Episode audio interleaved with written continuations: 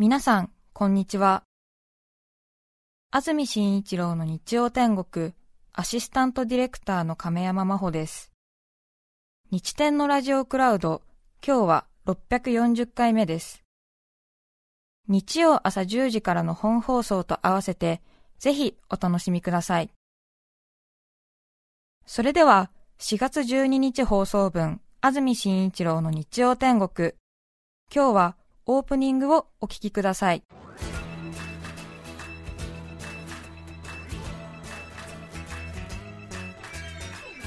安住紳一郎の日曜天国。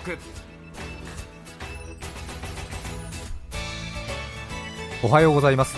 4月12日日曜日朝10時になりました。安住紳一郎です。おはようございます。中澤由美子です。皆さんはどんな日曜日の朝をお迎えでしょうか？さて今朝ですけれども朝から厚い雲に覆われまして今日は夕方午後5時前後から雨が降り出すようです。夜には広い範囲で本降りになるそうです。今日は雨です。気温は昨日より3度くらい低く最高気温は東京で14度。横浜、千葉、熊谷、宇都宮、前橋で13度。水戸は12度の予想です。今日は確実に雨が降るようですね。そして明日月曜日低気圧発達しながら通過する影響で今日夕方から降り始めた雨。一日中雨が続きます。特に午前中雨風ともに強く荒れた天気になります。東京神奈川千葉埼玉茨城大雨になる可能性がありますそして今週は火曜から木曜にかけて晴れ間が戻り気温も平年並み。金曜から再び寒気が入り次の週末にかけてまた雨の予報が出ています。さて先週もお話ししましたけれども私たちの座っているテーブルがあるんですけどもその真ん中に透明のアクリル板が置かれているという話はしたんですけれども、えー、まるで警察署の接見室のようだという。刑務所の刑務所の拘置所のという感じがしますけれども、はい、TBS ラジオの感染防止のための策が先週よりも1ギア上がりまして 今度、このアクリル板が横にもできましてですね。ちょうど中澤さんと私対面で座ってるんですけど中澤さんと私の間に1枚あるんですよね。そうですね。縦80センチ横2メーターぐらいのものがありまして、まさに拘置所の弁護士の方とお話しするような、刑務所のお父さんと話をするような感じになってるんですけども、この1枚だけかなと思ったら、今度、直角にもう1枚短いのができましてですね、ええ、なんですかこれはね、ええ、なんとなく豚骨ラーメン一覧 味集中システムみたいなありますね。行かれたことあります？テレビで見たことありますね、こうあのね、うん、この字型にね、こうね、一人で集中してラーメンが食べられるような感じになってますよね。はい予備校行った方はこういう自習室ありますもんね、そうそうとにかく集中しろみたいな、はい、横が全く見えない、まあ、のスタジオにあるのは透明ですけどもね、ね。もうなんか、いや大事なことなんですけども、生きてるといろんなことがあるなと思って、まさかこんな状態でお話しする仕事をするなんては思いませんでしたよね。すねうん、すごく不思議。またね透明なんですけどなかなかのやっぱりこれだけね、まあ、自分のあれですね三歩を囲まれちゃいますんでね。なんか自分が信玄餅になったみたいな感じになっちゃいますよね、こうなんかジャストで入ってる感じがしますもんね、透明の。なるほど、うんわかんないけど、ちょっと信玄餅の具体的なビジュアルが思い浮かばないんだけど、なんとなくちょっとね、そういう透明なケースにこうつるりんと入ってる感じありますでしょ？なるほど、なるほど。ね。え。ー、どうですか？どうなんですか？ね本筋は私取り違えてませんので真面目にやってますよ。真面目にやってることも少しユーモアを持ってという私のポリシーでございますが、はい、あとお気づきの方いらっしゃいます？もう一つ大きく変わった点ラジオをずっと今週聞いているという方はお気づきかもしれませんがただ私のこのまあ技術で随分ごまかしているという部分があると思いますけどもなんと私と中澤さんマスクをつけて今お話をしているということなんですね。スタジオの中での出演者パーソナリティはマスクをすることになりました。ラジオなのでね直接は見えないのでということですけれどもやっぱりちょっと声がくぐもった感じがしますか？しますか？どうでしょうね、ねなので拘置所の石鹸室にマスクをした人が来たってな感じになってますね。より深刻な感じっていうかむしろこうなんかねなんだろうな。隠したいうのんか隠したいのかな。なうん。となく少年院で昔の仲間がマスクしながら会いに来たみたいな感じの イメージになるな、マスクと少年院は合うな、やっぱりな。っていう感じですか？ねなかなかマスクしながら喋るという経験がないもんですから、ええ。慣れないところありますけれども、今週はこれでやってみようかなというふうに感じております。はい。なんとなくマイナスをプラスに変えたいっていう欲求を私、やはり持ってるんですね。マスクをしながら喋るということに対して何かアクションを起こせるんじゃないかっていうふうに考えましたね。放送前5分くらい前ですけどもね。スタッフの人にですねはい。マスクの間に何か挟むものはないだろうかということでいろいろ用意してもらったんですけれどもスーパーの袋を挟むとどういうふうになるかなと思ったんですけどあこれはね不謹慎だからあんま言わない方がいいかもしれないですね。後々ご紹介できるかなと思いますけれども。ええうん。なんかねこうせっかくの機会なんで前向きに捉えたいなと思いましたけどもね、ううん。えええあとは先週も話しましたけどもアクリル板透明なんですけども意外に意識をするっていうか普段とやっぱり変わるもんですね。私が話すスピードが速くなってしまったっていうふうに自分でも反省してたんですけども一通お便りをいただいたのでご紹介いたします。えはい。この方は群馬県高崎市のジャストさん女性の方44歳の方ありがとうございます。ありがとうございます。アクリル板についてですが、はい。私は1年ほど前から宝くじ売り場で働いています。あ。私が勤めている売り場は小さい小屋でお客様との会話は常にアクリル板越しです。うん。なので今スタジオでお二人が体験されているアクリル板越しの会話は私の日常なのです。不思議なことにそのアクリル板を隔てるだけで相手への感情の伝わり方が激減します。声は普段の4割増しアクションは5割増し笑顔は7割増しくらいの心意気で接客しないとお客様には伝わらず結構疲れるものなのですアクリル板越しのお二人の様子を想像しながら放送を楽しんでいますよ。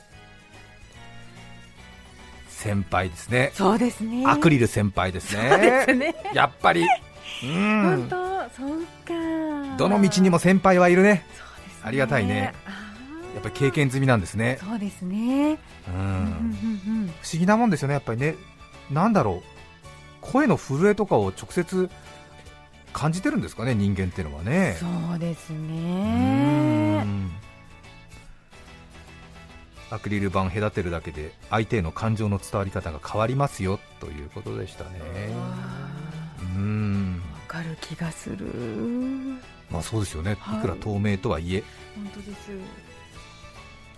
それから先週は海外にいらっしゃるリスナーの皆さんからのメールを紹介しました。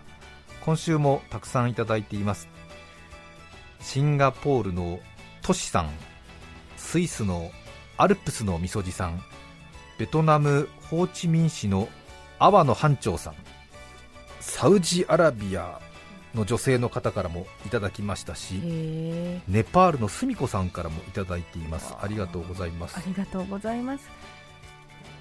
アメリカ・ロサンゼルスのヒッキーさん40代男性の方。シアトルのシアトライトさん。イギリスからケンブリッジトコちゃんさんありがとうございます。日本にいても私たちはとても不安なのに慣れてるとはいえ海外にお住まいになっててとても不安だろうなとは思いますね。ね。今日は1通だけ紹介します。エチオピアからいただきましたインドハッサン30歳男性の方なんですけども。エチオピアですって。アフリカですけれどもね。西アフリカちょうどねこうとんがってるアフリカの角と言われるあソマリアの近くですけれども。深刻な状況ですけどもユーモアたっぷりに書いてくださってますので私も先ほど笑って読みましたけれども聞いてください。私の住むエチオピアでは街中の至る所に手を洗うための設備が置かれ手を洗わないと入店できない商店が増えています。エチオピアで一番最初の感染者は日本人でしたアジア人への差別的行為や風評被害の話もよく聞きます。私は普段は地方都市に住んでいるのですが先日首都のアディスアベバに出張に行きました。事務所からホテルに移動するとき周囲の人からこの道に入ってくるなと言われました出た。日本人に対する露骨な差別。私は差別と断固戦うんだと思いました。そして彼らを無視してその道を進んだのです。ところがその先は工事中で通行止めになっていただけでした。周囲の人に目的地を話したらこっちの道はスリが多いからあ。っちから行った方がいいよとすごく丁寧に教えてくれ彼らを差別をする奴らと疑ったことに自責の念に駆られてしまいました。頑張ってるね。別の日には若者のグループにコロナウイルスとからかわれました。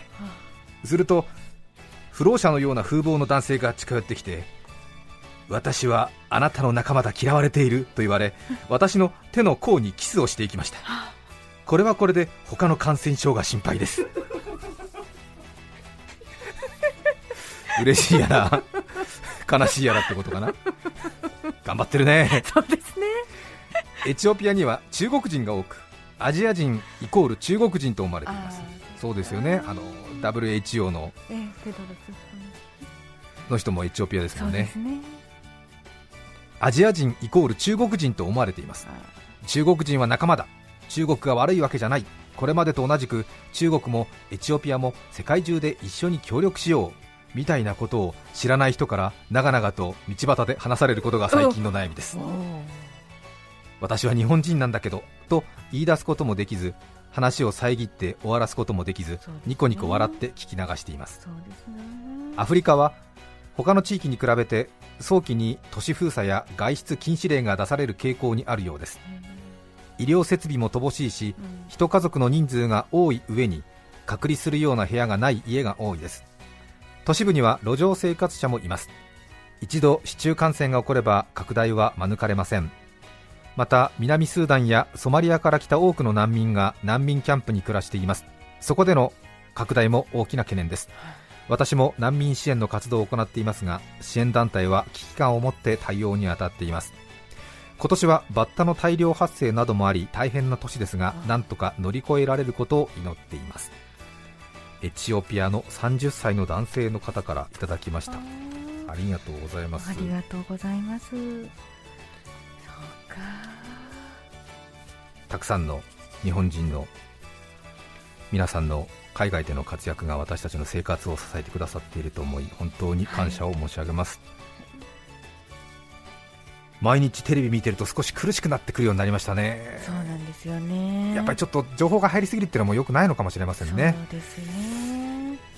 なんとなくこう誰かの悪口を言っていないと誰かの意見を下に見てバカにしたりしていないと心のバランスを取れなくなってきたという人間の弱いパターンに入ってきたなと自分も感じていますけれども。健康な人は自分が行動を起こすその時のために日常を保ち続けることが大事なんだと私は最近感じています、はい。そこではい。私の日常を紹介します。来ましたねこの流れ。この流れでいきますとジャイアントパンダの話に移りますけれども最近聞き始めたという方は知らないと思いますが私はジャイアントパンダの研究がライフワークになっておりましてはい。私に情報を寄せてくれる世界中のパンダ仲間がいるんですけれどもそんなパンダ仲間からの最新の知らせが先日入りました。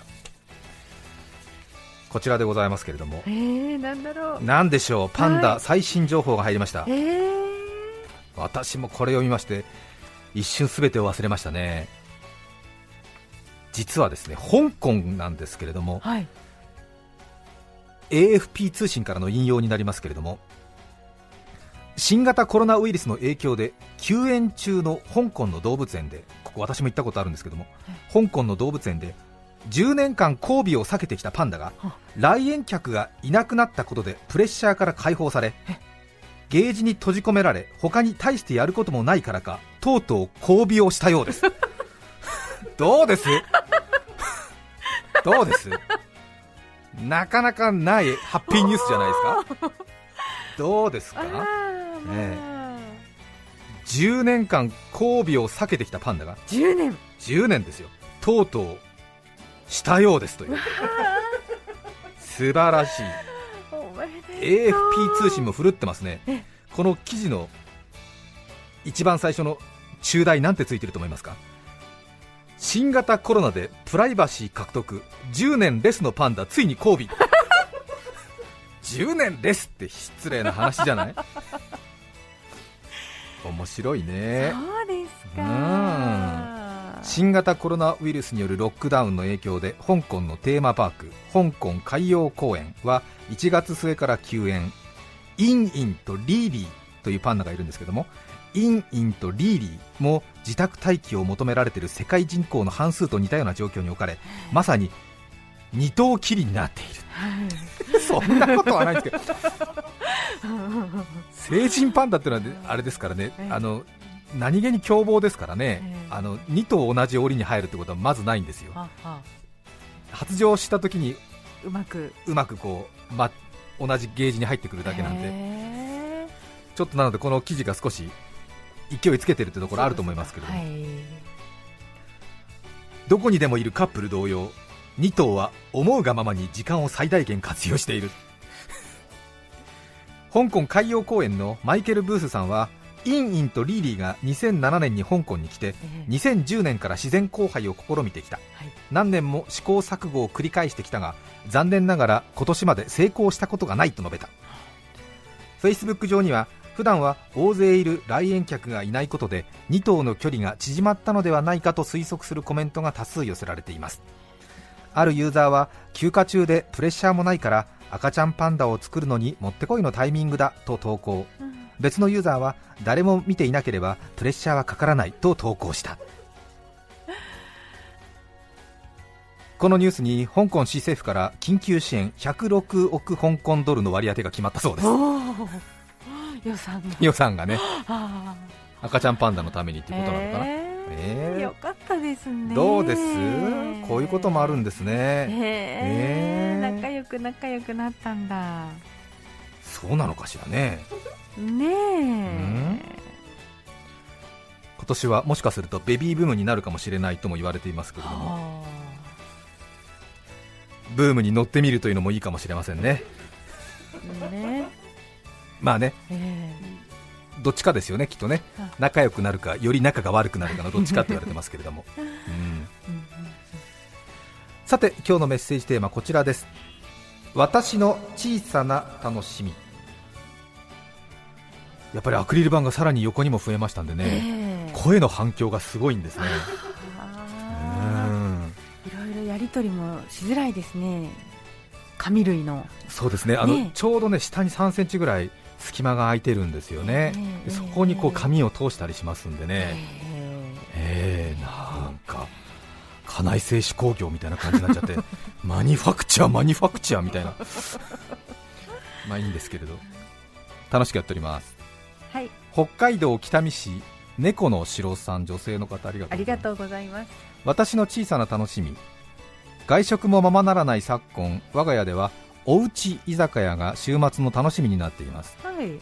だし巻き卵おでん枝豆と筆ペンで紙にメニューを書き出すと途端に小粋なおかみのやっている小さな居酒屋風味に。あ缶ではなくちょっと贅沢して瓶ビールをコップに注げばもうそこは居酒屋空間です。あ私は父の店を継いだおかみ。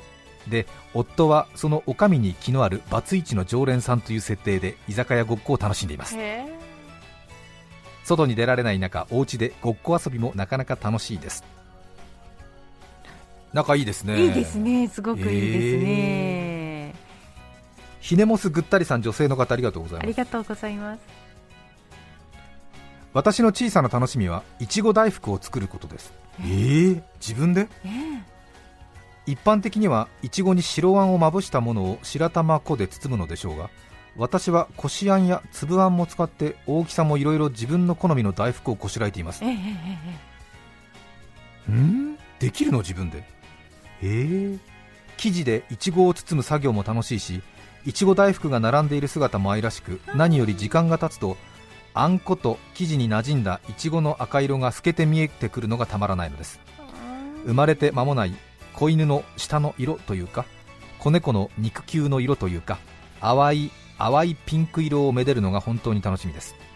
自分で作ったことを内緒にして人に振る舞った時美味しいこれどこで買ったの？と言ってもらえるとふふんと鼻の穴が膨らみます。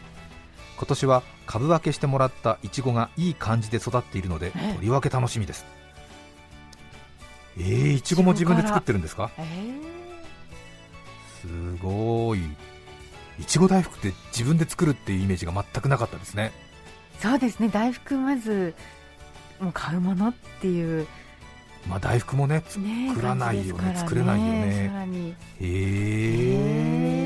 え。ー上手にできるんだ。素敵。え。ー、丸々包んじゃういちご大福なのかな？ちょっとこうパオ風な感じでいちごがこうね覗いてる、ねありますよありねますね。パオ、うんううんん、うん。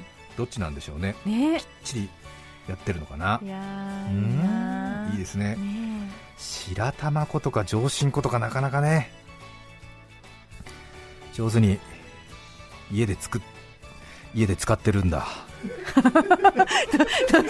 えあのどうです？か大丈夫ですいかちょっともう人間として格が違いすぎて ぐったりしちゃった。すご素晴らしいね。いちご大福自分で作れるんだと思って。はあいやー大したもんだねねええー、白玉粉白玉粉なんて買ったことあります？白玉粉はあの白玉だけなら上新粉は？同じもの？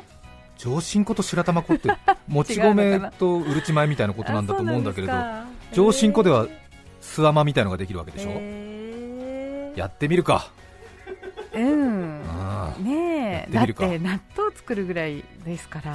そうですね。ねえ。やってみましょそうですね。う私は団子を作りますよ。楽しそう。うん、うん。そうですね。団子作ってる人ってなかなかいないでしょ。います？団子作ってる人。でもあそうね。まあそうね。いるかな？正しくは団子を作っている46歳サラリーマンいるから。激減激減しますねそ激減する？いけるよね。いけますいけるね。よーし。やってみよう。燃えてきた。白玉粉はあれですよ。千葉県松戸がすごく有名なんですよね。これがねそう。私も驚いた。そう思い出した。そうなんですか。なぜ松戸がって感じしますよね、うんうんうん確かに全国で生産量1位は白玉粉千葉県松戸市ですよ、あら。えー私のほらディスカバリー千葉っていう時代があったからいろいろ調べたけれども、え。ー江戸川の州の中継基地だったんで多分もち米とかお米とかが運ばれてきたのでそこで加工業が盛んになったんじゃないかなと思うんですけど。私清水美智子さんのコンサートを松戸市民会館に見に行った時にえーえ。松戸の駅前にあるんですが徒歩5分ぐらいでそこの2階か何かのところに売店があるんですよ。少し市民会館なので昭和前とした感じの売店なんですけども。うん。透明なガラスがはめてあるスチールのショーケースみたいなものにあんまりこう色っぽくなくこあう商品がこう商売気がなく並べられてうんお水とお茶が綺麗にピラミッド状にこうなんか並べられてたりとかしてでちょっとしたクッキーとかチョコレートが置いてあるんです。え。でその横に何置いてあると思います？白玉粉置いてあるんですよ筒状のー。え縦長の紙パックに入った。ー。え水お茶チョコ白玉粉が市民会館の売店ですよ。ーそうですか。びっくりしちゃった。え松戸市民の人たちはコンサートを見たときに白玉粉を買って帰るんですかへ ー。らそれだけ誇りだっていうことー、そうでですよね。すね。団子を作ってみたいと思います。楽しそうですよね団子ね楽しそうですよね。うん楽しいですよね。よーし早速、今日やる可能性あるなこれ。急に目的を見つけた。よそうですね。愉快になってきますよね、ええ。震えてる震えてる。皆さんからのメッセージをお待ちしています。安住紳一郎の日曜天国。続いて、今日はお出かけリサーチをお聞きください。続いては中継コーナー自宅からのリポートになります柳沢玲さんですおはようございますおはようございおます。はようございます。ご紹介するのはオンライン銭湯です。銭湯のお風呂の動画をタブレットやスマホで見ながら家のお風呂に入ることで自宅にいながら銭湯の気分を楽しめるというものです。この取り組みを始めたのは高円寺にある昭和8年創業の老舗銭湯小杉湯の番頭円谷ほなみさんです。円谷さんは潮の谷と書きます。はい円谷さんに伺ったところ、始めたきっかけは、コロナウイルスによる外宿自粛で、お客さんが4割ほど減っていて、さらに銭湯に行きたいと思いつつも外出を控えている人が大勢いるので、銭湯の雰囲気を楽しんでもらいたいと思い、湯船を撮影した動画をアップしたそうです。はい小杉湯の動画を再生してみます。はい、今見ているのは小杉湯の売りの一つ、2種類の湯船に交互に入る交互浴の動画で、はいこのちょろちょろとあの流れる水風呂と、ブクブクブクっと泡が湧き上がる熱湯の両方の動画が楽しめるんですね。それはブクブク。誰かが入っている感じ自分が入っているような感じで見られるって感じですか？そうです。入っている人の目線で撮っています。今、陶器の注ぎ口から地下水の水がですね、うん流れ出ています。そして、熱湯の方はブクブク44度のお湯が湧き上がっています。自分が入ってる感じすごくします。銭湯に入ってる感じが味わえるんですね。そうなんですよ。ハッシュタグオンライン銭湯と検索すると出てきます。そうですかぜひお試しください。柳沢さん今日は自宅からですよね、はい、そうです。お母様いらっしゃいます？え、あの、別の部屋におります。そうですか？はい。ご挨拶した。いわ。冗談ですよね。いやご挨拶したいわ。錦鯉の品評会を世襲でなさってるお母様に。え、本気ですか？ちょっとだけお声ご挨拶できますか？無理だったら無理でだ、え大丈夫です。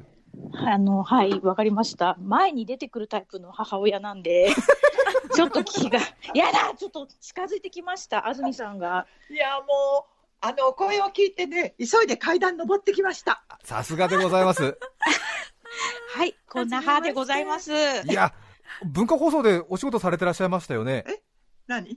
アナウンサーの仕事してたよねって。はいあの初代錦鯉の司会者でございます。いやいやいやいやすません余計なこと言うともう、もう、ねれます、から。もう、もういいですね。いや、はい素晴らしいいや柳沢さんちょっとお母様のやっぱり、はい。プロですね、えお話の仕方と、ね自分の出番の嗅覚、さすがです、衰えてませんね。いやいや、何ああすごく褒めてくださってる。気を使ってくださってるの。あそう安住さんコロナに負けないでそれから中澤さんも頑張ってください。ありがとうございます。ありがとうございま。ありがとうございますはい、中継コーナーでした。柳沢親子でした。はい。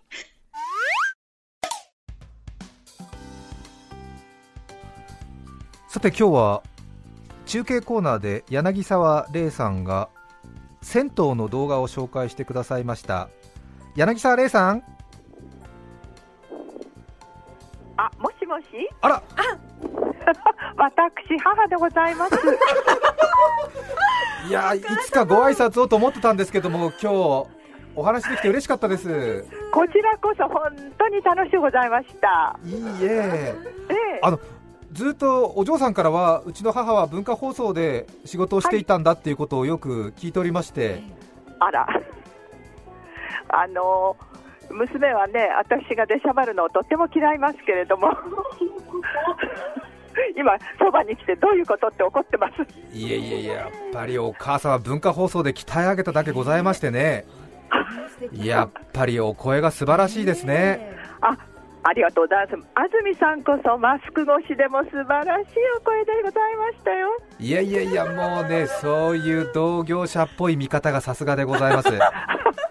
リスナーの方からもですね市川市の50代の男性の方から、はい。柳沢さんのお母様のお声を聞いた途端当時聞いていた番組を思い出しました。あら。バイトで運送屋のトラックに乗りながらよく聞いていましたということです、ねあら、ありがたいですね。え。ええ。いやいやいやおそあの50年以上前のことになると思いますけいやどねそう。ですかねまた出番があると思いますんでどうぞそれに 備えてくださいお願いします。はい、前向きに考えます。4月12日放送分、安住紳一郎の日曜天国。今日はこの辺で失礼します。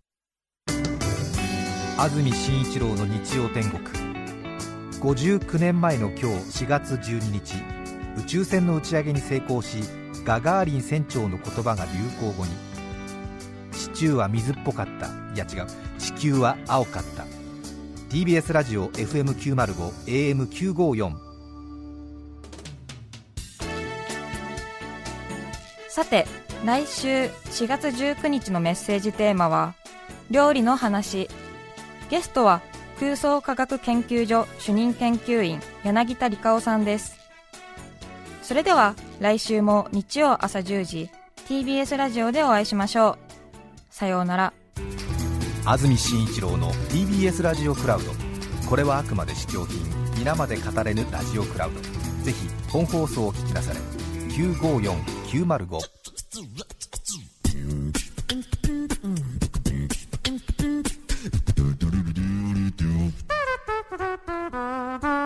う。